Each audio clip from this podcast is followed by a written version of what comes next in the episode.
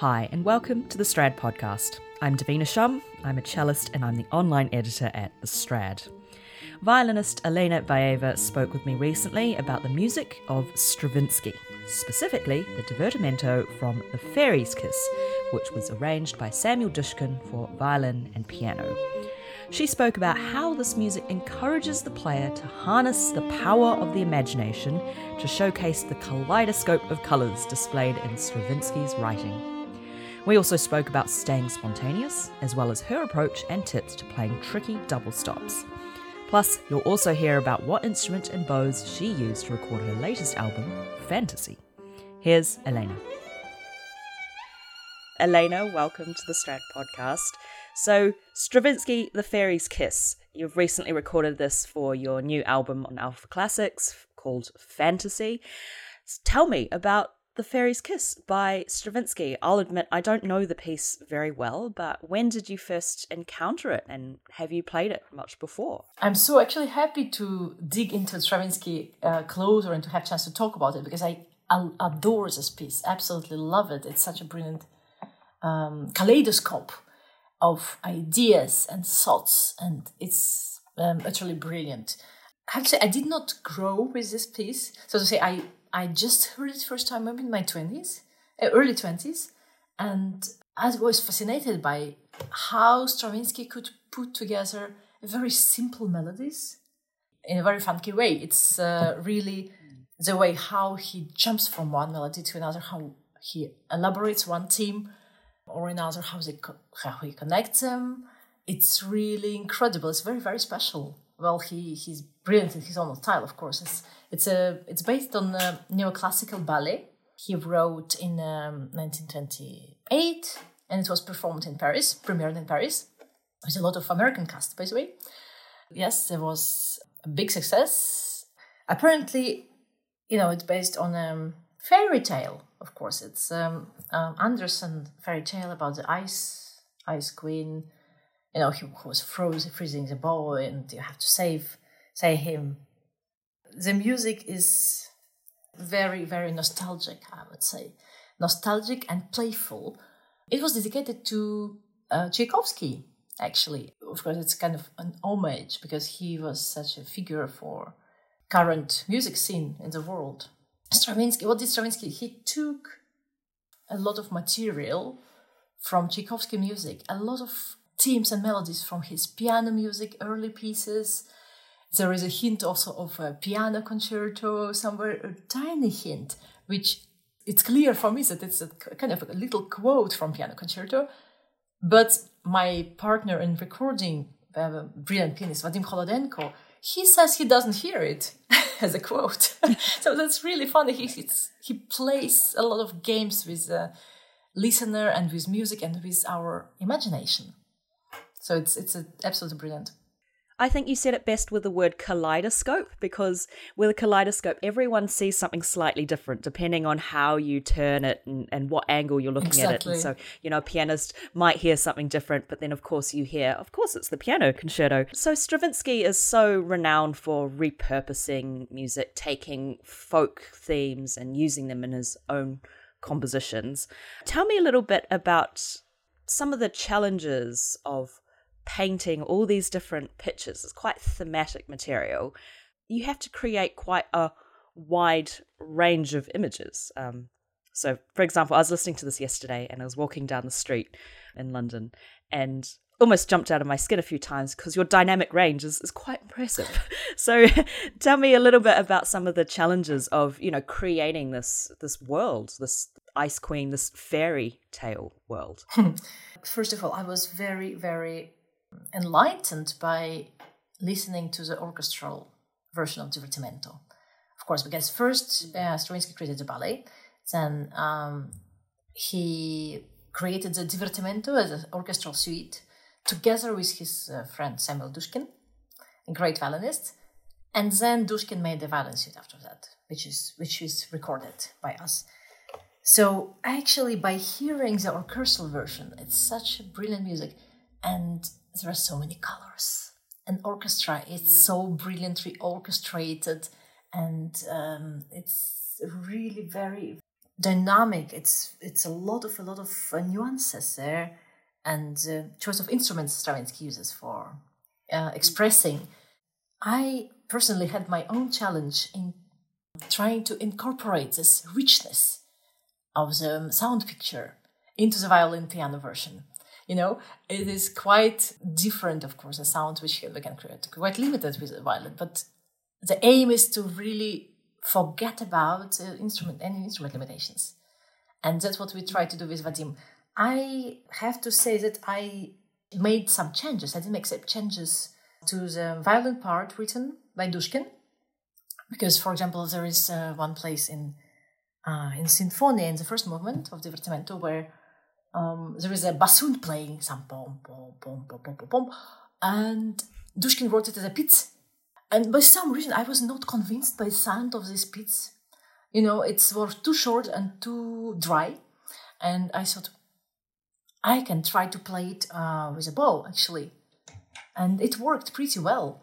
So, uh, yeah, another thing, I did some articulation changes. I played some uh, more legatos in scherzo, where there is a lot of flute passages. Mm. It's very fluent and very quick, and uh, you know it reminds you a little bird flying over in the sky. And I thought that's much more corresponding to this flute passage. It's almost like if you're playing a flute passage, you have to pretend that you've got all 10 fingers at your disposal instead of just the the four, right? Right, yes. Quite like flitting around. this, these passages and scherzo are so, so, you know, they should sound so effortless and so light. Mm. And uh, this is not very easy technically. I would say so. It takes some time before you know you jump directly on a in a one tenth of a second. You have to jump in a very high position and to hit this hard note and start the passage and from there downhill. So yeah, it takes. Uh, actually, I was again. I was very grateful for the nature who gave us this kind of hands. Who you know we they learn. The more you repeat, the more you imagine what you want to do, what you want to hear, mm. the more chances you have to have it in reality, and it's it's an incredible process. Yeah, of course, I'm, I'm mm. very grateful to my teachers who taught me how to how to do that, how to play. yeah.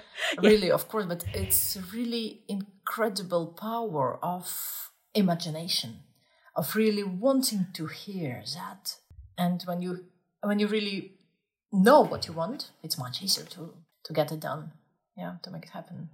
And I suppose with this, if you've got the idea of the story behind the ballet, and because it's so programmatic, you have an idea of what kind of picture you want to paint, what kind of story you want to tell. And I imagine that informs, you know, the choices that you make on your instrument. You know, you mentioned the effortless flute passages mm. that were quite difficult. I'd quite like to know what your approaches to practicing, you know, some of the really challenging double stop moments. You know, there's a lot, of, a lot of octaves, a lot of double stops, and you know, perhaps for someone practicing this or learning this piece, what's your approach to going about the challenge that is double stop? right. Well, I was going primarily from the music music picture of this piece, and um, yeah, I take all my inspiration in music. I have actually creating my own you know analogies or allegories um, out of music out, out of sounds which i give in. So uh, when there are some octaves it's more for i think for reinforcement of the idea. It's more like two instruments playing together uh, in this case um, and uh, so in most of cases it's forte or fortissimo so that gives a certain idea of how it should be played so i think when there is a yes, there is a music idea behind the technical difficulties. Always help to remember why you're doing it, right? Why it's not just a double stop for double stop sake. So yeah, in uh, the Danse Suisse, for example, they start with double stops with a, with a force. Yes, with a force, and I have to say, even during a recording process, you can imagine how it changed uh, when I just play regular concerts. But during a recording process, I was changing my fingering several times trying to figure out what works best today for this place. Mm-hmm. so yes, I like very much the beginning of Danse Suisse.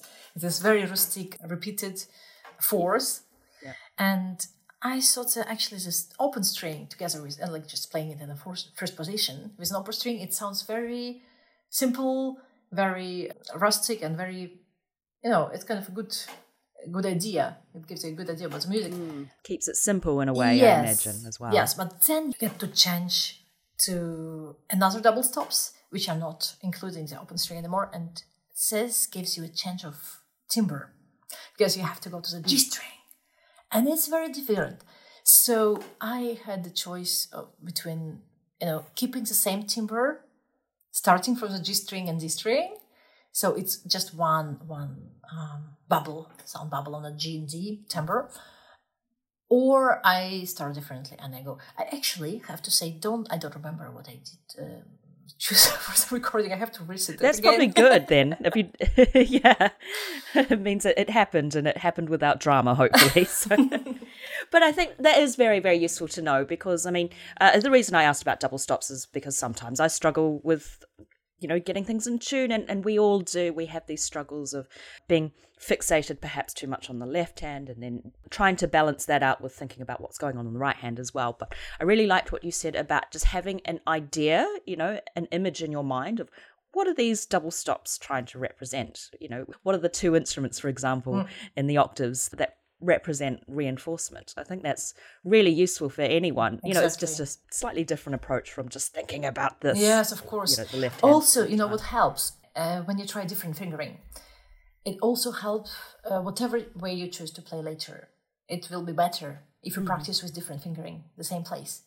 I love to play with it actually, and to be creative and try to think, oh, how how am I feeling about today? Shall shall I try something different?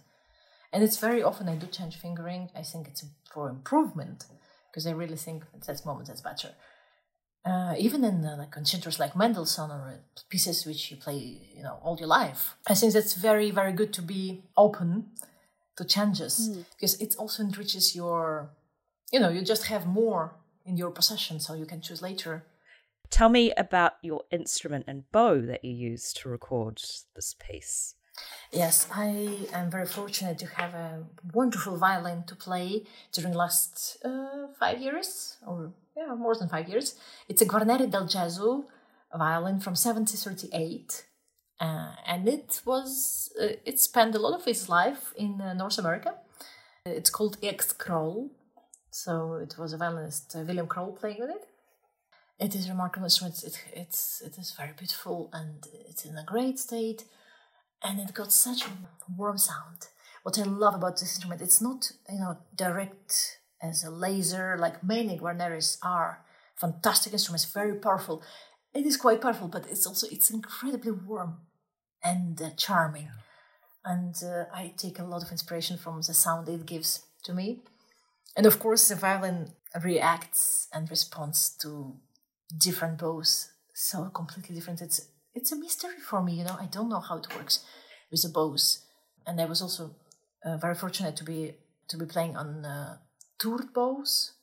I have two Tourte bows and one kittel, and I did change uh, during the recording process. I think the Schumann Märchenbilder from the same CD I recorded on uh, X Ysaÿe Tourte. It was in Ysaÿe's uh, collection, which was obviously pretty big and I think Stravinsky recorded on. You know, it gives you different sound, different speed, and different articulation, and uh, that's endless inspiration to to discover. Mm. Lots of tools in your possession, as you said before. You know, in the same way that you like to change up your fingerings a bit. You know, just to keep things flexible. Sometimes it's nice to be able to try something different with a, a different bow and see what kind of results you get there. Yes, yes, absolutely. You're very lucky. Yeah, I think so. I think I'm playing such lucky. a fine instrument. Yeah, you know, I was playing. I'm playing on a, on a brilliant modern violin prior to this Guarneri for another five years. I was extremely happy, you know. And actually, yeah. that modern violin by Yair Hod Fainas, I, I have it, and I love this instrument. It got more compliments from the audience than the Guarneri. Right. I mean, it was. It is even more uh, projecting, how to say. Yeah. But mm-hmm. I missed a little bit different qualities. So as much as I'm, I'm just in different point on my path, so I just explore and yes, I'm extremely fortunate for the moment to have this choice. Yeah. And sometimes uh, I, I imagine with an old instrument, also you're thinking about the legacy of, of people who played it before and, and how that, you know, that changes the instrument a little bit. It does change it a lot. Yeah, it's true. Yeah, it's magic. Yeah. Yeah, it is magic. Yeah. And a bow is like a wand, isn't it? exactly. Because the bow chooses yes. the player. Fabulous, Alena. Thank you so much. It's been lovely hearing your thoughts on Stravinsky and the challenges and interesting approaches that you have recording The Fairy's Kiss. So thank you so much. Thank you. Thank you. It's been a pleasure. That was Alena Baeva. Stravinsky features on her latest album Fantasy with pianist Vadym Kholodenko, which also has works by Schubert, Robert Schumann, and Messiaen, and it's out now on Alpha Classics. Right now, you're listening to the Pas de Deux from The Fairy's Kiss, and you can find out more about the album in the show notes. Don't forget to check out thestrad.com where you'll find the latest news, articles, and reviews on all things to do with string playing. If you like what you see and hear, register and subscribe to access exclusive archival content from 2010 onward. There's 50% off an online subscription for students, and if you're not sure you're ready to subscribe, take out a free trial for seven days, start reading right away with no strings attached. And if you happen to be on Apple Podcasts right now, give us a little review or rating, it will help people discover this podcast. Thanks for listening. Tune in again soon for another episode. Take good care. Bye.